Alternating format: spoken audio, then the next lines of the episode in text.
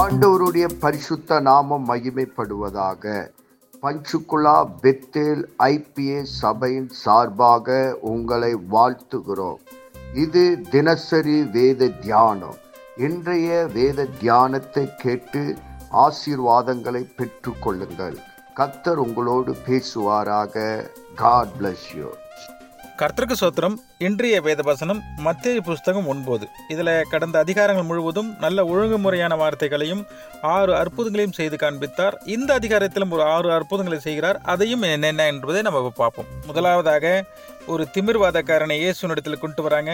அவனை திடம் கொள் என்று சொல்லி அவனை குணமாக்கியும் அவனுடைய பாவத்தையும் மன்னிக்க செய்கிறாருங்கிறத பார்க்குறோம். இது ஏழாவது அற்புதமாக நமக்கு பார்க்கப்படுகிறது. ரெண்டாவதாக ஒன்பதாவது அதிகாரத்தில் மத்தியை ஊழியத்திற்காக இயேசு கிறிஸ்து அழைக்கப்பட்ட அழைக்கப்படுகிறார் உடனே மத்தேயும் ஒரு பந்தியை ஆயத்தப்படுத்தி அதில் அநேக பேர் சாப்பிட்றாங்க. இயேசு கிறிஸ்து அவரோடு கூட சாப்பிட்டுட்டு இருக்கும்போது அந்த இடத்துல இயேசு கிறிஸ்து மகிமைப்படுகிறாருங்கிறத பார்க்குறோம். நாமளும் அநேக பேருக்கு பந்தி ஆயத்தப்படுத்துகிறோம் வீட்டுக்கு அழைக்கிறோம் மீட்டிங் வைக்கிறோம்.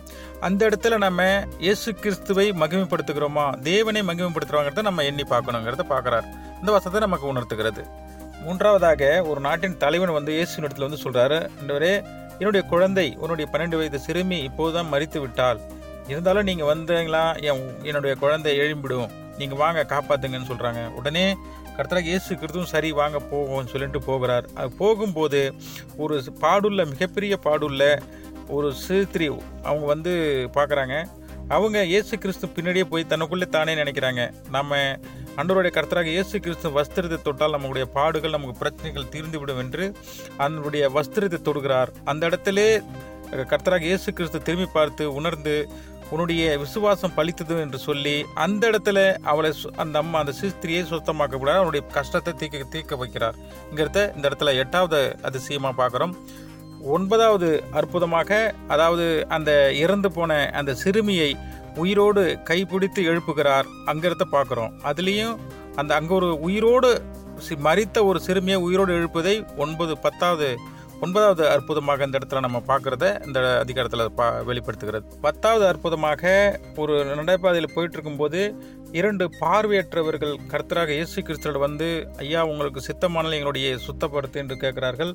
உடனே எனக்கு சித்தம் உண்டு என்று அவர்களுடைய கண்களை தொட்டு அவருடைய க பார்வை வர செய்கிறார். இது வந்து இந்த இடத்துல அதிகாரத்தில் பத்தாவது அற்புதமாக நம்ம பார்க்கப்படுகிறோம். பதினொன்றாவது அற்புதமாக ஒரு பிசாசு பிடித்த ஒரு ஊமையானவனை இங்கே இயேசு இடத்துல கொண்டு வராங்க. அவனு மேலே இருந்த பிசாசக தேவன் அதட்டி ஓட்டி பிறகு அந்த பிசாசை ஓட்டிய பிறகு அந்த ஊமையானவனை பேச வைக்கிறார். இந்த இடத்துல பதினொன்றாவது அற்புதத்தை நம்ம பார்க்குறோம். மேலும் கடைசியாக அநேக ஜனங்கள் கூடியிருந்த இடத்துல அநேக நோய் நோய் உள்ளவர்களையும் சகல வியாதி பல வகையான வியாதி உள்ளவர்களையும் நிறைய பிரச்சனை உள்ளவர்களை ஆண்டவர் இடத்துல கொண்டு வராங்க. அனைவரையும் இந்த இடத்துல சுஸ்தமாக்கி குணமாக்கப்படுத்துகிறதை இந்த அதிகாரத்தில் பார்க்குறோம்.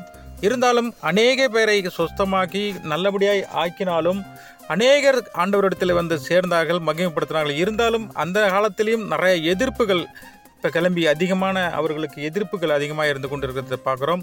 இருந்தும் இன்றைக்கி நாமளும் அநேக இடத்துல நம்ம சுவிசேஷம் சொல்லும்போதும் அநேக எதிர்ப்புகள் வருகிறது. அந்த எதிர்ப்பையும் தாங்கி கொண்டு நாம் வழிநடத்தப்பட வேண்டும் என்பது இந்த அதிகாரத்தில் நமக்கு உணர்த்தப்படுகிறது. கர்த்தராக இயேசு கிறிஸ்து எவ்வளோ எதிர்ப்பு வந்தாலும் அவருடைய நல்லது செய்வது நிறுத்தப்படவில்லை. அதேபோல் நாமளும் அதை செயற்படுத்த காட்ட வேண்டும் என்று இந்த வசனம் உணர்த்துகிறது. மேலும் இந்த அதிகாரத்தை முழுசும் படிப்போம் தியானிப்போம். கர்த்த தம்மை தம்மை ஆசீர்வதிப்பாராக. ஆமென்.